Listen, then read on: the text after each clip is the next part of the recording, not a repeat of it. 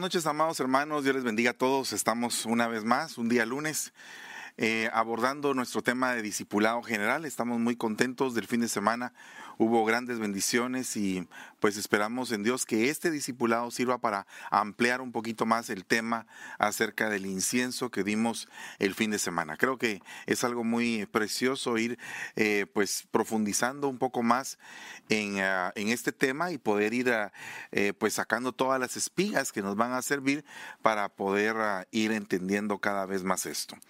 Padre, en el nombre de Jesús te damos gracias en esta noche, bendecimos a cada uno por nombre de los que el día de hoy están en sintonía con nosotros, los que de alguna manera andan enfermos, Padre. En esta noche te pedimos en especial por el pastor Juan Marroquín, por su familia, Padre bendito, te ruego en el nombre de Jesús que los sanes pronto, Señor, y que pongas tu mano poderosa sobre su vida.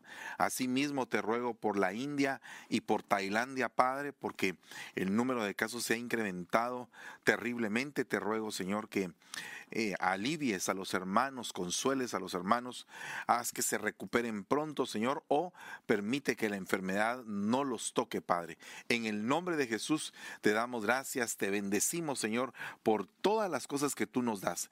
Y te rogamos en el nombre de Jesús que nos guardes y nos limpies de todo pecado u ofensa que hayamos cometido en contra tuya, Señor, y guárdanos, por favor, Señor, de poderte ofender de ninguna manera queremos hacerlo, sino que por el contrario queremos en todo tiempo agradarte. Gracias te damos en el nombre maravilloso de Cristo Jesús. Amén y amén. Bueno, hermanos, una vez más tengo acá eh, el teléfono celular por si en algún momento alguien de ustedes quiere hacer alguna pregunta, pues puede enviarla y con todo gusto la vamos a estar eh, pues contestando. Vamos a darle gracias al Señor siempre porque usted está en sintonía los días lunes, eh, la hermana Regina Cancino, el hermano Gabriel Rivarola, el hermano Mauricio Elías, bueno, eh, Carlos Bonía, gloria a Dios por todos los que se están conectando en esta noche. Y vamos a abordar directamente el tema, vamos a, pedirle al Señor de que Él sea el que ponga un, un ungüento en nuestra boca, una lengua de discípulo, que nos sirva para poder eh, definir la palabra en sus corazones. Bueno, me pareció algo bien curioso este versículo desde hace muchos años. Eh, está en el libro de Cantar de los Cantares. Creo que el libro de Cantar de los Cantares es precisamente la relación preciosa de una pareja, eh, de una pareja de humanos, pero también que representa una pareja mística, una pareja espiritual, eh, Cristo y la iglesia. Y entonces definitivamente yo creo que eh, este libro es algo muy hermoso estudiarlo desde diferentes ángulos. Desde el ámbito matrimonial podemos aprender mucho, desde el ámbito escatológico podemos aprender también otro tipo de ángulo. Y en, este, en esta ocasión quiero abordar eh, Cantares 3.6 porque dice, ¿quién es esta que sube del desierto como columna de humo, sahumada de mirra y de incienso y de todo polvo aromático? He aquí es la litera de Salomón, 60 valientes la rodean de los fuertes de Israel. Todos ellos tienen espadas, diestros en la guerra, cada uno su espada sobre su muslo por los temores de la noche. Bueno, lo primero que puedo decir acá es que es bien curioso que son 60 valientes. 60 es 12 por 5. Y si vemos la gematría bíblica, vamos a entender que 12 es número de gobierno y 5 es número de, de gracia y también es número ministerial, porque cinco son los ministerios donde se representa la gracia de Dios a la, a la iglesia entregándole regalos en forma de hombres, o sea, domas, ¿verdad? Porque hay, acuérdense que hay energemas, domas y carismas. Energemas son las operaciones del Padre, domas son los ministerios del Hijo y los carismas son los dones del Espíritu Santo. Bueno, pero el punto acá importante es que definitivamente esta litera de Salomón está rodeada de ministros, pero es comparada con una columna, con una columna de incienso, de mirra. Y, y, fíjese que estos dos elementos son importantes porque son dos de los elementos que aparecieron eh, llevados por aquellos, aquellos sabios de Oriente que visitaron al niño Jesús y que le presentaron tres cosas. Dos de ellas están en este versículo. Dice sahumada de mirra y de incienso. Y mirra era precisamente el bálsamo que servía para poder eh, embalsamar, valga la redundancia, los cadáveres. La mirra representaba sacrificio. Entonces, y el incienso representa adoración. Entonces yo creo que esta, esta entidad que se está levantando en el desierto es una entidad que, que, sabe el precio que se ha pagado por ella, el sacrificio de Cristo, y sabe que tiene que llevar incienso para poder adorar y bendecir su nombre. Esa es una de las tantas interpretaciones que se le pueden dar a esto, pero en esta ocasión, como estamos explicando, lo del incienso, pues me parece bien interesante saber que la entidad que va a subir, que va a subir de la prueba, porque acuérdese que dice la Biblia que a través de muchas pruebas y tribulaciones alcanzaremos, llegaremos, conquistaremos el reino de Dios. Entonces definitivamente eh, cuando dice sube del desierto, entiendo que es una persona, una entidad que ha pasado por una cantidad de pruebas. El desierto es prueba. Acuérdese que Israel estuvo 40 años en el desierto y 40 es número de prueba. 40 y pico de capítulos tiene el libro de Job. 40 años estuvo Moisés en Egipto, 40 años en, eh, en el desierto con su suegro Jetro y 40 años con Israel en el desierto. 40 es un número eh, de prueba porque 40 días y 40 noches fueron las que eh, estuvo el arca de Noé, eh, pues rodeada de agua. Aparte de eso, 40 días y 40 noches el Señor ayunó. 40 días corrió Elías. Entonces hay una situación bien interesante con el número 40. Bueno, entonces aquí podemos ver que esta, esta entidad sube del desierto como una columna de incienso. Bueno, veamos acá eh, Segunda de Crónicas 26, 19. Hay muchas palabras que significan incienso en la Biblia. Una de ellas es Micteret, que significa algo que humea, un tiesto listo para las brasas, un incensario. Y cuando dice Usías con un incensario en su mano para quemar incienso, se llenó de ira, y mientras estaba airado contra los sacerdotes, la lepra le brotó en la frente, delante de los sacerdotes en la casa del Señor, junto al altar del incienso. Entonces, fíjese que esto es algo bien importante porque nosotros no podemos presentar incienso si no tenemos fidelidad en nuestro corazón. Creo que la fidelidad, la mansedumbre, el amor por mantener la paz es algo sumamente importante para presentar un incienso eh, adecuado al Señor. Eh, el problema acá, el enemigo a vencer sería en este caso la ira, la soberbia, el ocupar un lugar que no te corresponde. O sea, todos esos enemigos se levantan en contra del incienso que uno quiere presentarle al Señor. ¿Y qué es ese incienso? Bueno, la Biblia dice en el libro de Apocalipsis que hay una clase de incienso que representa las oraciones de los justos, las oraciones de los santos. Entonces, la palabra incienso va ligada directamente con eh, la oración, pero también la palabra incienso va eh, conectada a la alabanza y a la adoración. Entonces, no podríamos presentar alabanza, adoración, un grupo de músicos que están bien airados, bien enojados, que continuamente viven rompiendo con todos los esquemas eh, y, se vuelven soberbios, hermano. Definitivamente no podemos, no, no se puede presentar un incienso así. No se puede presentar un incienso así cuando un ministro se sube al altar y antes no se ha puesto a cuentas con Dios, no se ha calmado, no le ha pedido al Señor que venga un espíritu de paz sobre su vida y sube al altar enojado. Principalmente si usa el altar como para poder atacar y destruir el corazón de las ovejas que Dios le puso a cargo. Porque mire hermano, es bien tremendo porque eh, pues los altares se deben de usar para edificar se deben de usar para enseñar.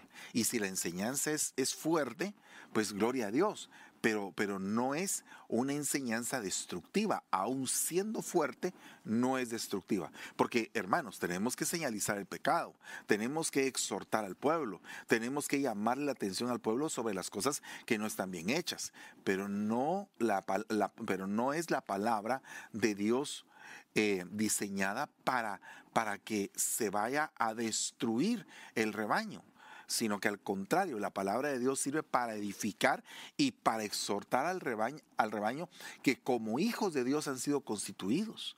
Entonces, mire, mire hermano, bien tremendo esto porque el mismo apóstol Pablo dice, ustedes están enojados conmigo porque les dije la verdad. Entonces, eh, a veces la verdad eh, le duele el corazón y la gente se rechaza o piensa que tal vez el pastor, ay, el pastor a mí me está tirando. No, No es eso, sino que lo que estamos haciendo es que se está usando la palabra para evidenciar un problema en el pueblo, que es una cosa distinta. Aparte sería que la palabra se usara como objeto de destrucción eso es otra cosa. Pero en este caso, el rey Usías, imagínese, Dios le había, dado, le había dotado de inteligencia para hacer armas de guerra. incluso hay una ametralladora en Israel que se llama, eh, una ametralladora que se llama Uzi, que viene del nombre de Usías porque él era muy inteligente para hacer maquinaria de guerra. Pero todo eso bello que él tenía se estaba arruinando por mantener la ira, por ser un recipiente de ira. ¿Cuántos de nosotros en algún momento no cometemos el grave error de enojarnos sin sentido, hermano? Porque mira, hermano, hay cosas que no merecen un enojo tan grande, eh, sino que nosotros, la misma Biblia nos indica y nos da un equilibrio al respecto que dice, airaos, pero no pequéis. Entonces, que no se ponga el sol sobre vuestro enojo. O sea, hay límites para enojarse, hay reglas para enojarse, pero en este caso el rey Usías no solamente usurpó y rompió su fidelidad con el Señor y se colocó en un lugar sacerdotal cuando él no era el sacerdote, y aparte de eso, de haber usurpado, estaba usurpando un lugar lleno de soberbia y lleno de ira. Qué tremendo eso. Eh, muchas veces nosotros debemos de, de considerar pero, pero tremendamente cuál es nuestro lugar en, en, la iglesia, en la congregación donde, donde estamos, porque puede ser que tengamos un desconocimiento y querramos usurpar un lugar que no nos corresponde. Mira hermano, ¿cuántas personas se dicen profetas, pero que no son profetas? Que no son profetas primarios, que tal vez profetizan de vez en cuando en la iglesia, pero ellos se autodominan eh, profetas. ¿Cuántas personas se dicen que son maestros de la palabra porque tienen muchos estudios bíblicos y teológicos, pero no tienen el rema de Dios, el rema que hace que el alma sea vivificada? ¿Cuántos se dicen pastores en este tiempo, pero no hacen la labor del pastor? Entonces, la realidad es que nosotros tenemos que saber qué es lo que estamos haciendo y para qué lo estamos haciendo. Y otra cosa, si estamos en el lugar donde Dios quiere que estemos. Eso es importantísimo. Entonces, Ezequiel 8:11 dice, eh, dice, y de pie frente a ellos estaban 70 hombres de los ancianos de la casa de Israel. Hazanías, hijo de Safán, dice, eh, de pie entre ellos cada uno con su incensario en la mano, y el aroma de la nube de incienso subía. Me dijo entonces, hijo de hombre, ¿has visto lo que hacen en la oscuridad los ancianos de Israel? Cada uno en su cámara de imágenes grabadas porque ellos dicen el Señor no nos ve, el Señor ha abandonado la tierra. Observe que este es un tipo de como de mensaje que se estaba dando a través de los ancianos para el pueblo de Israel. Y otra cosa, ellos se presentaban eh, de pie delante de la gente, pero que ellos mismos estaban mal. Entonces, definitivamente, ni la ira, ni el pecado oculto sirven como para poder presentar incienso delante del Señor. Entonces tenemos que pedirle a Él que con todo nuestro corazón vayamos siempre pidiendo eh, que seamos limpios, que seamos transformados. Mire, el que se considere limpio, límpiese más. O sea que la limpieza no termina. Tenemos que estar continuamente viendo nuestras áreas y limpiándonos de cualquier inmundicia, contaminación, para que nosotros podamos ir avanzando en lo que Dios ha determinado para nuestra vida.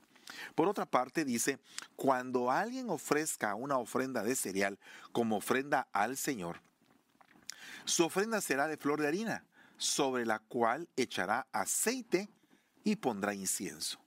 Entonces la llevará a los sacerdotes hijos de Aarón, y el sacerdote tomará de ella un puñado de la flor de harina con el aceite y con todo su incienso, y el sacerdote la quemará como un memorial sobre el altar. Es ofrenda encendida de aroma agradable para el Señor. Entonces acá tenemos que considerar, pero tremendamente, esta palabra, en Nicoch se dice este tipo de incienso que significa descansado, agradable, deleite, grato, perfume, algo suave. Entonces, por eso es que dice, cuando tú vayas a presentar tu ofrenda al altar, primero reconcíliate con tu hermano. No puedes ir y, presentar tu ofrenda y la ofrenda sea acepta por el Señor y, que tú estés en, en eh, problemas con tu hermano. Por eso es que dice, si tú estás en pleito con tu hermano, deja tu ofrenda ahí, ve, reconcíliate para que después tu ofrenda sea acepta. Entonces, la ofrenda va acompañada del incienso. ¿Qué significa eso? Que nuestras ofrendas son un aroma grato delante del Señor y suben. Fíjense que es bien tremendo porque eh, me recuerdo esto de Cornelio, que dice que sus ofrendas, eh, sus dádivas, subían delante de Dios. La ofrenda de Abel subía delante de Dios. Eh, aquella ofrenda de aquella viuda, Dios la vio y dijo, esta ha dado más que todos, porque esta dio de lo que no tenía. Entonces, bien tremendo, hermano, porque ¿cómo es eso que a Dios no le importa la cantidad? Pero imagínese usted que una persona millonaria pueda dar bien poquito, una persona enriquecida pueda dar bien poquito y una persona limitada pueda dar bastante. Eso lo ve Dios. Aunque lo bastante de esta persona limitada sea poco en relación a lo, a lo poquito que dio el millonario, el que dio más fue el que presentó su ofrenda con incienso, con entrega. Esa ofrenda llevaba su corazón. Entonces nosotros tenemos que ser cuidadosos de todos estos, de todas estas cosas para que nosotros nos vaya bien y que vayamos entendiendo todo el propósito de Dios en la vida de nosotros. Amén. Estoy viendo si no hay algunas preguntas acerca de esto. Gloria a Dios. Ahora, le voy a leer otra cosa importante. Mire, ¿Qué, ¿Cuál sería el enemigo del incienso? La idolatría. Y una de las idolatrías más grandes no es a las imágenes, que eso es otra cosa, también es idolatría, también es abominable, es grave ese pecado, pero ¿qué pasa cuando la persona idolatra el dinero? ¿Qué pasa cuando dice la Biblia que, eh, que el hombre ama muchas cosas que le quitan o que le menguan el amor de Dios. Por ejemplo, dice, amaron más las tinieblas que la luz. O sea que por lo tanto, uno de los amores que mengua el amor de Dios es amar a las tinieblas. El, amor al dinero es la raíz de todos los males. Entonces ahí hay otro tipo de amor. Eh, el amor a los extraños, dice la Biblia. Amaste a los extraños. Entonces aquí hay otro punto más importante porque hay diferentes tipos de amores que se pueden convertir en idolatría. Y la idolatría es algo que totalmente anula tu incienso delante de Dios. Porque el punto es que el idólatra, así como puede presentar en algún momento incienso delante de Dios, también presenta incienso delante del ídolo. Y entonces dice aquí, no os haréis ídolos, ni os levantaréis imagen tallada, ni pilares sagrados, ni pondréis en vuestra tierra piedra grabada para inclinaros ante ella, porque yo soy el Señor vuestro Dios. ¿Verdad? Entonces es, es bien tremendo esto, porque los ídolos se levantan y entonces dice acá, también dejaré en, ruinas vuestras ciudades, desolaré vuestros santuarios y no oleré sus suaves aromas, no recibiré ese incienso, no recibiré ese perfume, dice el Señor, por cuanto en tu corazón se ha hallado idolatría. Entonces aquí vemos otro enemigo más del incienso. Mire todos los enemigos que estamos viendo. Y, por favor, vaya a las prédicas del día domingo y usted se va a dar cuenta que ahí va a tener el em, tema completo. Ahora, otro punto importante, porque se nos está yendo el tiempo y quisiera de una vez esbozarle todo el tema para que usted ya lo vaya a investigar a casa y que de ahí pues pueda sacar otros temas, pero que este es el tema que, no pudimos completar el día eh, domingo pues porque estábamos, eh, estábamos predicando y ahora estamos enseñando. Dice Esdras 6.9, y todo lo que se necesite, novillos, carneros y corderos para el holocausto, al Dios del cielo, y trigo, sal, vino, aceite de la unción, según lo pidan los sacerdotes que están en Jerusalén, se les dará día por día sin falta, para que puedan ofrecer sacrificios agradables al Dios del cielo y orar por la vida del rey y de sus hijos. Ese es un edicto del rey Darío que se estaba eh, dando con el objetivo de poder reedificar la, la, eh, la ciudad. Ahora, la reedificación es algo que Dios ama. A Dios le gusta que nosotros seamos reedificadores. Por ejemplo, este año se ha decretado el año de la recuperación. Mire, hermanos, en algún momento algunos se han enfermado, pero también ha sido gloriosa su recuperación. Otros han pasado la pandemia y pensando que eh, por no estar con trabajo no iban a tener que comer y ahora han comido sin ningún problema porque ha venido la bendición de Dios. Entonces, esta palabra, Nikoch, significa placer, agradable, incienso, olor. Entonces cuando dice para que puedan ofrecer sacrificios de incienso, sacrificios agradables, sacrificios Nikoch al Dios del cielo. Esto va a permitir que nosotros le pidamos al Señor misericordia y que podamos avanzar en nuestro deleite con Él. Porque eso es otra, otra cosa importante. Tenemos necesidad de otro deleite con Él. ¿Verdad? ¿Por qué? Porque, mire, hermano, yo no sé si usted se deleita, pero cuando usted se deleita, usted quiere más. Si no, ¿para qué cantamos aquel canto? Yo quiero más, yo quiero más y más de ti, Señor. Bueno, es porque queremos más, es porque queremos gozarnos más profundamente en todo lo que queremos pues eh, eh, recibir de parte de Dios para esta gloriosa recuperación. Eh, imagínese usted que el año de la recuperación es el año de la recuperación espiritual, es el año de la recuperación sentimental, es el año de la recuperación física. O sea que yo recibo esto y yo espero que usted lo esté recibiendo en el nombre de Jesús. Pero vea cuántos años había pasado destruida la ciudad, cuántos años había pasado y de repente sale un edicto y dice el edicto, se levanta la ciudad. Ya, y con ese edicto, acompañado de ese edicto, iba de una vez la ofrenda, los novillos, los carneros, el holocausto y el incienso. Entonces, cuando se levantan edictos, por ejemplo, el edicto que se levantó de recuperación, este edicto de recuperación lleva incienso. Va, a haber un mover, un mover, en las iglesias cada vez más poderoso, en el nombre de Jesús. Así lo creemos y así lo hemos visto. Y lo hemos visto en los hogares y hemos visto que eh, algunos hogares pensaban que tal vez iban a terminar y resulta que en lugar de que se estén terminando, se están recuperando, hermanos. Qué bendición que nuestros hogares, eh, nuestros hogares eh, se vayan recuperando en las cosas que todavía estaban enfermos, porque nosotros tenemos todavía enfermedades en nuestra alma, eh, en, nuestro espíritu incluso, hermano. Por ejemplo, la amargura, la tristeza, la angustia, son enfermedades del alma y también repercuten algunas de ellas en el espíritu también. Y ahora venimos y nos vamos a recuperar y ahora resulta que el amargado se volvió gozoso, se volvió feliz, el que estaba triste está alegre también y toda esa amargura se va y se queda sepultada en el nombre de Jesús. Yo, yo creo que eso es recuperación. Hoy estaba eh, gozándome, hermano, con unos hermanos que amo muchísimo y que ellos hoy me contaron que están esperando un bebé. Eh, tenían algún tiempo de no poder tener bebés y entonces el Señor me permitió irlos a visitar y les declaré algo y ellos lo agarraron, hermano, porque mire, hermano, uno puede declarar, pero necesita también un receptor que agarre la palabra del emisor. Entonces ellos aquí en el libro de Esdras agarraron el poder que llevaba el edicto del rey.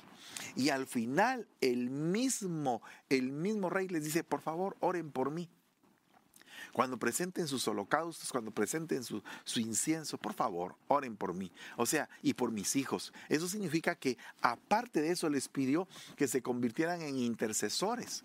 O sea que el incienso lleva, fíjese, reedificación, recuperación, intercesión.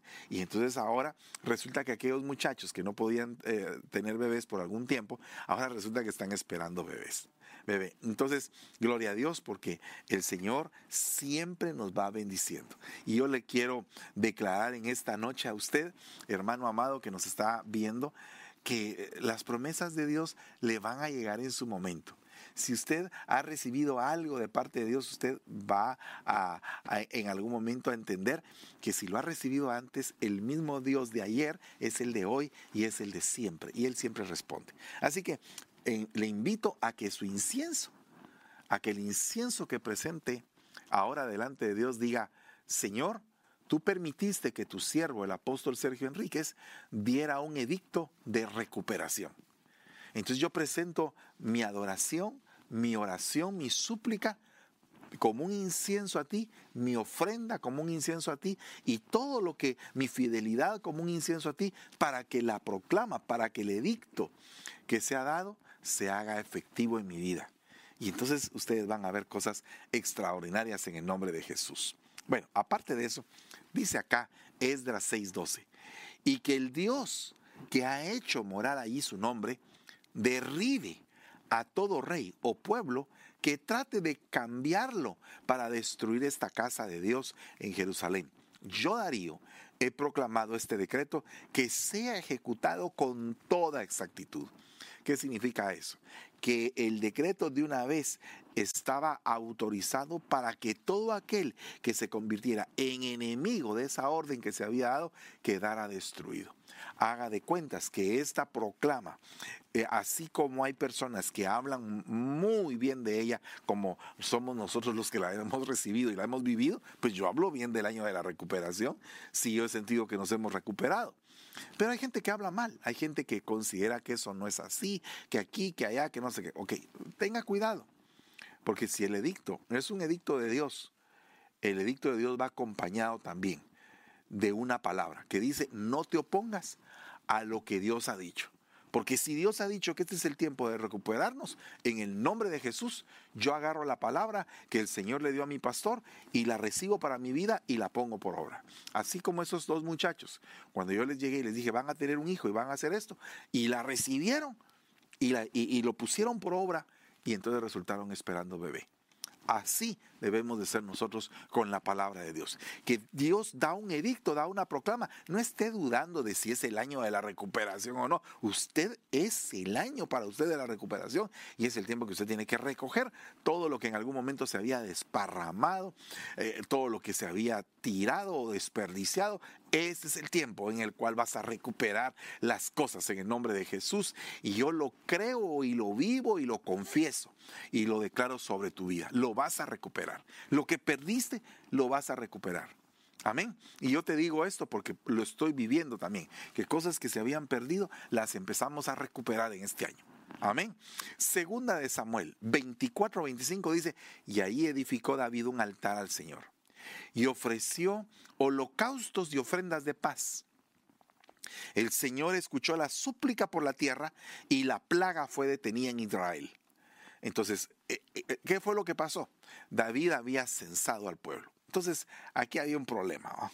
David se sentía como que muy autosuficiente. Bueno, pero ese es el punto del enemigo. Vamos a hablar del enemigo de este incienso, pero primero vamos a hablar del incienso.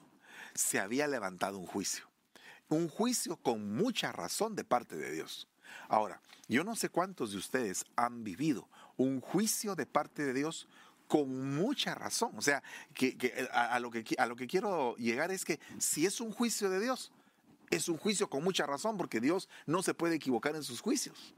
O sea que si estás bajo juicio en alguna cosa, en alguna situación te cayó juicio y estás pasando por un momento bien complejo y tú dices, Señor, por favor, perdóname, he hecho esto, he fallado contra ti, Señor, ayúdame, auxíliame, eh, eh, eh, por favor, ten misericordia. Y eso fue lo que le pasó a David.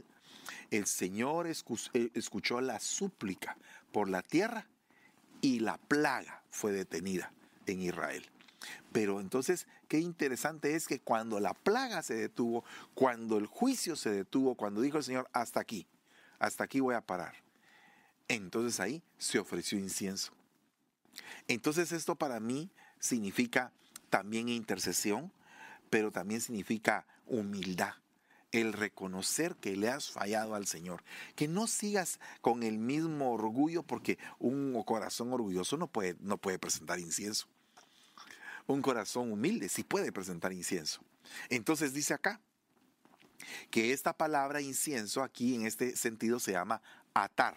E, estoy leyendo en la pantalla, a usted le va a aparecer la palabra a la par, y esta palabra es hebrea. Todo lo que tiene una H es hebreo, todo lo que tiene una G es griego.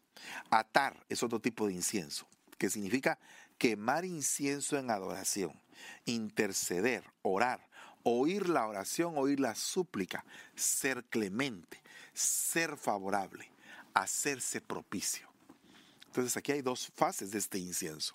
Una parte es la, la parte donde se quema, la otra parte y se intercede. Y la otra parte es la parte del Señor, donde Él oye y recibe. Entonces, este es un lugar como que fuera el altar de la reconciliación entre el hombre y Dios, entre el hombre que ha fallado y Dios, entre David, su siervo que le ha fallado, y Dios. Entonces David cometió muchos errores en su vida y algunos bien, bien terribles. Pero en todos sus errores él decía, Señor, perdóname, límpiame, eh, salva mi alma, guárdala, eh, sujétate alma mía, no te olvides de los beneficios del Señor. Y entonces él siempre procuraba estar en una constante relación con el Señor y ese era su incienso. Y aparte de eso es bien tremendo porque cuando se paró la plaga, se levantó adoración. Yo creo que después de esta pandemia se va a levantar un movimiento de alabanza y de adoración impresionante, que creo que ya se está dando. Yo creo, hermano amado, que Dios nos está dando algunos cantos nuevos. Dentro de poco usted va a oír el nuevo disco de, de Benecer San Francisco, primeramente Dios, si el Señor nos ayuda en, esta, en este proyecto como nos ha ayudado siempre. Eh, y, y yo creo que es un tiempo de adoración, es un tiempo de perfume, porque ya la plaga está pasando. Mire, eh, eh, países que no han tenido la posibilidad de ser vacunados, como que, como que la gente agarra más inmunización y se vuelven más resistentes y como que hay menos decesos otros países que tienen mucha idolatría, como que eso ha caído como un juicio a esos lugares. Y entonces yo creo que es un tiempo de clamor, es un tiempo, así como en el mundo hay desesperanza, nosotros tenemos que llevar la voz de la esperanza. Y por eso es que nosotros tenemos que predicar todos los días aquí con usted y todos los que quieran escuchar esto, pues lo vamos a tener que recibir en el nombre de Jesús, porque yo creo que cuando termine esta plaga, se va a levantar una adoración de la iglesia que posiblemente se cumpla lo que dice, ¿quién es esta que sube del desierto? ¿Verdad? Que se cumpla como que un levantamiento de toda la iglesia después de la plaga. Bueno, puede ser. El Señor viene pronto y puede venir en cualquier momento y su venida, su parucía es inminente. No se sabe cuándo puede ser, pero puede ser en cualquier momento. Amén. Otro punto. Miren, entonces aquí el problema que había era autosuficiencia de parte de David. Dice segunda de Samuel 24:10. Después que David contó el pueblo, le pesó en su corazón, dijo pues David al Señor, he pecado en gran manera por lo que he hecho. Pero ahora, oh Señor, te ruego que quites la iniquidad de tu siervo, porque he obrado muy neciamente. Autosuficiencia es necedad. Entonces una persona necia no puede estar presentando incienso. Tenemos que quitarnos toda necedad, hermanos. Tenemos que pedirle al Señor, Señor, permítenos ser obedientes, Padre. Es que, es que cuesta a veces ser un obediente, hermano. Eh, hermano, tenemos que pedirle al Señor misericordia. Es que el alma eh, fácilmente en algún momento salta y, y quiere hacer su voluntad y tenemos que sujetarla. Tenemos que sujetarla. Creo que si nosotros estamos constantemente entendiendo el amor, la paz, Virtudes que son importantes, la mansedumbre, la templanza, que son los dones del Espíritu, el gozo. Entonces vamos a poder tener una vida no conforme a la ley, sino que conforme al Espíritu, ¿verdad? Por eso es que dice, el que tiene amor, gozo, paz, paciencia, benignidad, bondad, fe, mansedumbre, templanza, dominio propio. Eh, hermano, contra tales cosas no hay ley, porque puede vivir bien agradando al Señor en todo tiempo, siempre y cuando tenga esa, esas bendiciones. Entonces tenemos que clamarle al Señor porque se nos vaya toda autosuficiencia. Si estamos en el tiempo, hermano, donde la doctrina que reina en el mundo es la doctrina de la autosuficiencia, es la doctrina del alter ego, es cuando el, ser humano se quiere exaltar y decir, ah, yo soy, yo puedo, yo me empodero y yo estoy empoderado tal cosa. Y, y, hermano, yo no, no puedo negar que una persona eh, tomada por el Espíritu puede llegar a hacer cosas impresionantes. Pero también entiendo que cuando la persona se llena de orgullo, también puede hacer cosas eh, tremendamente impresionantes. Cuando se llena de autosuficiencia, puede alcanzar muchos éxitos. Pero ¿de qué le sirve al hombre ganar el mundo y pierde su alma, hermano? De nada. O sea, mejor preferiblemente es algo poco con la bendición de Dios que exagerado y sin la bendición de Él. Entonces, eh, ¿a qué me refiero? No te estoy hablando de un evangelio de pobreza, porque yo primariamente creo firmemente en un evangelio de prosperidad, pero no en la teoría de la prosperidad que están hablando algunos predicadores, sino que yo creo en un evangelio que te prospera primariamente en el espíritu te lleva a una dimensión espiritual que permite que gobiernes tu alma y que, y que se gobierne tu carne y que alcances dimensiones extraordinarias de bendición en el ámbito donde tú te desarrollas, porque eres una persona de testimonio, eres una persona recta, eres una persona cumplida, eres una persona que ama la excelencia, porque quieres dar un buen testimonio para agradar a Dios. Por ejemplo, yo puedo ver a un José en un puesto de eminencia, a un Daniel en un puesto de eminencia. ¿Por qué estaban en puestos de eminencia eh, públicos? ¿Por qué? Porque eran personas que daban un buen testimonio de su relación con Dios. Entonces, gloria a Dios cuando alguien es empoderado de esa manera, cuando es el espíritu el que te da poder. Pero cuando es el yo, eso no sirve de mucho, hermano. Eso llega un momento en el cual se desarma. Bueno, otro punto importante. Mire, mire acá. En aquel tiempo devolveré yo a los pueblos pureza de labios, dice Sofonías 3.9, para que todos invoquen el nombre del Señor, el nombre de Jehová, para que les sirvan de común consentimiento. De la región más allá de los ríos de Etiopía me suplicarán. La hija de mis esparcidos traerá mi ofrenda. Entonces, Aquí hay otro tipo. Mire, acá, acá es también eh, la palabra atar, solo que en otra dimensión. Y también significa incienso, ¿verdad? Incienso, como aumentando a un volumen de humo. Fíjese, un adorador, un suplicante, un clamor que sube, un, incienso. pero tiene que haber pureza de labios. O sea que este pueblo de labios me honra, pero su corazón está lejos de mí. Entonces tenemos que acercar nuestro corazón para que realmente lo que salga por nuestra boca sea algo genuino. Pidámosle al Señor en esta noche misericordia, mis hermanos, y veamos que necesitamos tener pureza de labios. Cuando Isaías iba a iniciar su ministerio, pidió que por favor le purificaran su boca. Porque ¿cómo iba a ser usada su boca para la palabra del Señor si, si su boca se prestaba para decir malas palabras, para decir palabras que no convenían? Porque él mismo decía, soy un hombre de labios inmundos que habito en medio de un pueblo de labios inmundos. Entonces, por favor, purifica mi boca para que yo pueda hablar tu palabra. Entonces, he aquí que el Señor le dio una lengua como espada. Eso es lo que dice. Te voy a dar una lengua que parece espada. ¿Qué significa eso? Que cuando hablaba Isaías penetraba hasta lo más profundo del corazón y partía el corazón para definir la frontera entre el alma y el espíritu. Algo impresionante esto. Deuteronomio 33, 10 dice, ellos enseñan, enseñarán tus juicios a Jacob y tu ley a Israel. Pondrán el incienso delante de ti y el holocausto sobre tu altar. Ese es otro tipo de incienso, que es el incienso que Torah, que significa el incienso de la enseñanza. Imagínate tú que la enseñanza va ligada al incienso.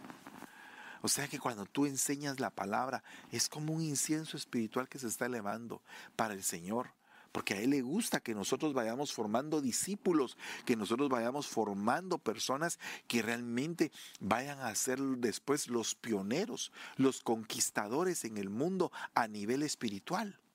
Pero tenemos que prepararlos en la obra. Mire, yo he visto muchas personas que que tienen la facilidad o, que tienen la, el, el, privilegio de tener un chorro de palabras a su disposición.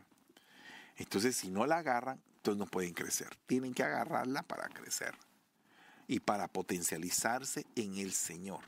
Que sea Él el que crezca dentro de ellos. O sea, que Él crezca dentro de todos nosotros.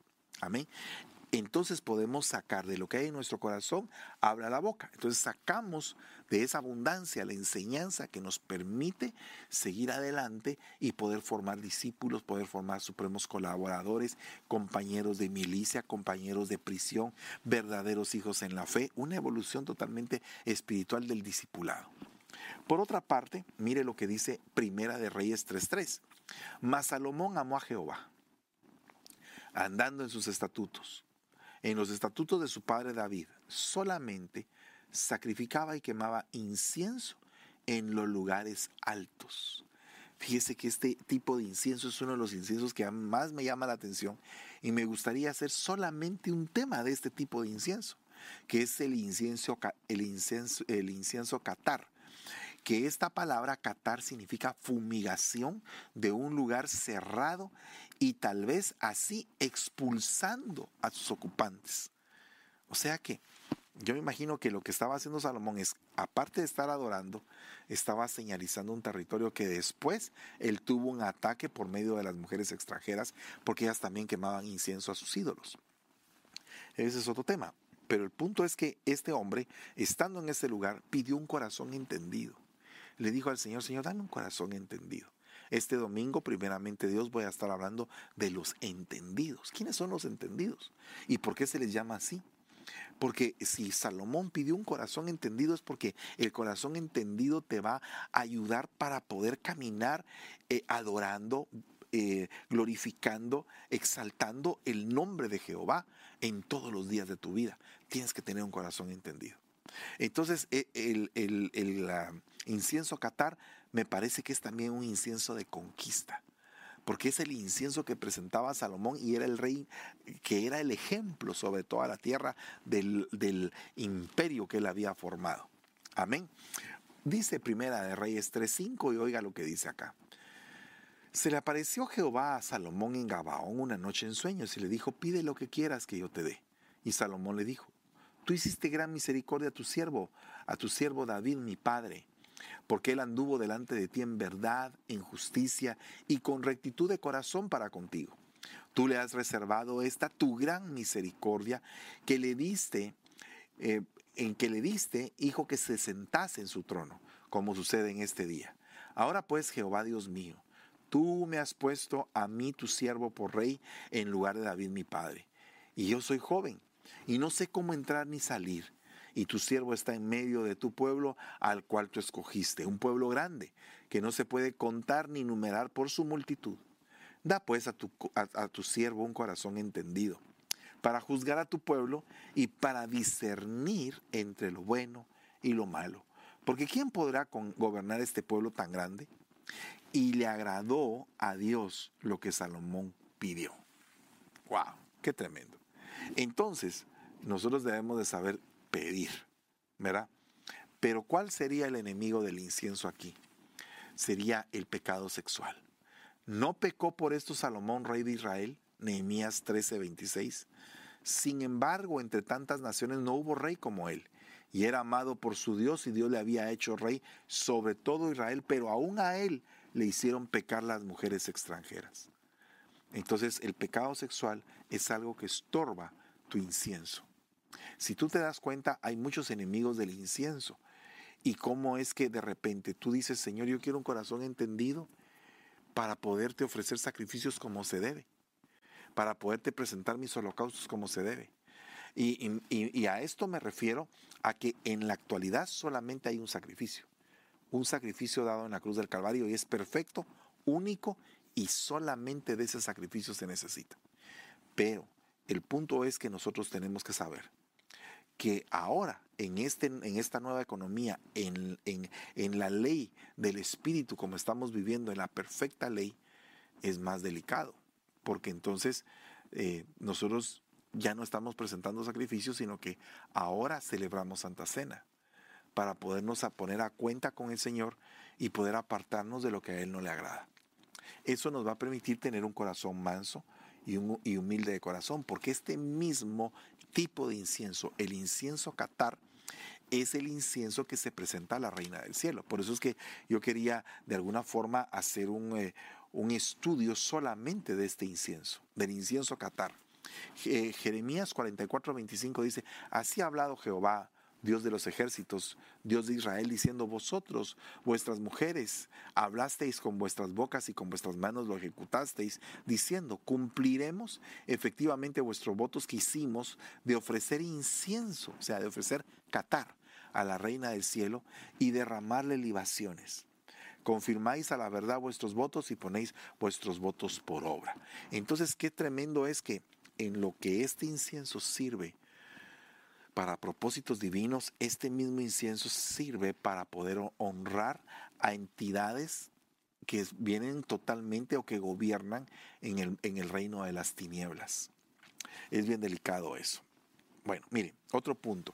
Eh, eh, eh, por eso le digo que eso hay que ampliarlo y habría que analizarlo, pero tremendamente. Dice Jeremías 44:20. Y habló Jeremías a todo el pueblo, a los hombres y a las mujeres y a todo el pueblo que le había respondido esto diciendo, ¿No se ha acordado Jehová y no ha venido a su memoria el incienso que ofreciste en las ciudades de Judá? Este es el incienso quiter, que significa perfume.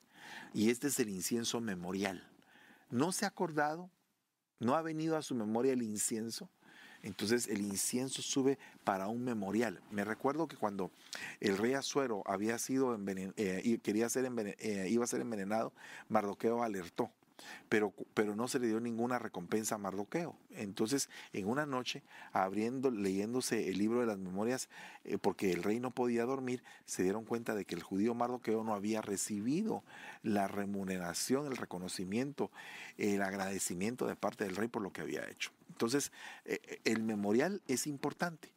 Porque cuando se abre en el libro de las memorias, tal vez en este momento que tú pensabas, ay Señor, no sé qué voy a hacer, no sé, y de repente viene una bendición, nota que tú no te esperabas. Y tú dices, Señor, pero ¿de dónde ha venido esto? ¿Por qué me ha sucedido esto? Qué linda es tu misericordia. Y el Señor tan lindo te dice, hijo, ¿te recuerdas lo que hiciste en aquella época? Pues ahora ha venido de vuelta como una cosecha de aquel momento que tú sembraste con amor. Por eso es que dice, no te olvides de alargarle la mano al pobre, porque el que le alarga la mano al pobre a Jehová le presta. Entonces, qué tremendo es que, el Señor tenga en una recámara eh, el pago de lo que el Señor te va a dar por lo que tú has hecho. ¡Hala! Qué tremendo es que un día se te abra esas, esas recámaras eh, que se dice en hebreo tushiyah, que es el lugar de las recámaras donde está la, la reserva, el tesoro que está eh, pendiente de dársele al justo. Entonces, hermanos, qué tremendo es porque llega el momento en el cual las bendiciones te van a sobreabundar de una manera pero mire hermano, abrumadora abrumadora. Yo, yo creo eso firmemente porque lo he vivido en épocas diferentes de mi vida donde de repente viene el Señor con una bendición y uno dice, Señor, pero, pero ¿por qué, Padre? ¿Pero por qué? Y hay algunas cosas que ni siquiera tú has hecho nada. No has hecho tú nada y de todos modos te lo dan. Y hay otras cosas donde tú has hecho algo. Hay algunas que tienes participación y otras que no tienes participación, sino que el, el Señor le plujo bendecirte. Yo deseo en el nombre de Jesús que se te abran las puertas de los cielos y que llueva bendición en estos días sobre tu vida, que hoy mismo empiecen a abrirse las puertas de todas las bendiciones que Dios tiene reservadas para ustedes y que ustedes sean pero recompensados en gran manera por las dádivas que han hecho y también por las que no han hecho, que también venga una bendición. Dice Segunda de Crónicas 26, 19. Perusías con un incensario en su mano, repitiendo lo que habíamos visto, solo que este es el incienso Ketoret ya no estamos hablando del incensario, sino que estamos hablando propiamente del incienso. Y se llenó de ira, ira. Y mientras estaba irado contra los sacerdotes, la lepra le brotó en la frente delante de los sacerdotes en la casa del Señor junto al altar del incienso. Este es otro punto importante porque el gobierno, el gobierno tiene que ser un gobierno de sacrificio, un gobierno de adoración, porque debemos de saber que sobre toda autoridad hay una autoridad más alta. Y entonces una de las cosas que no entendía Nabucodonosor era precisamente eso.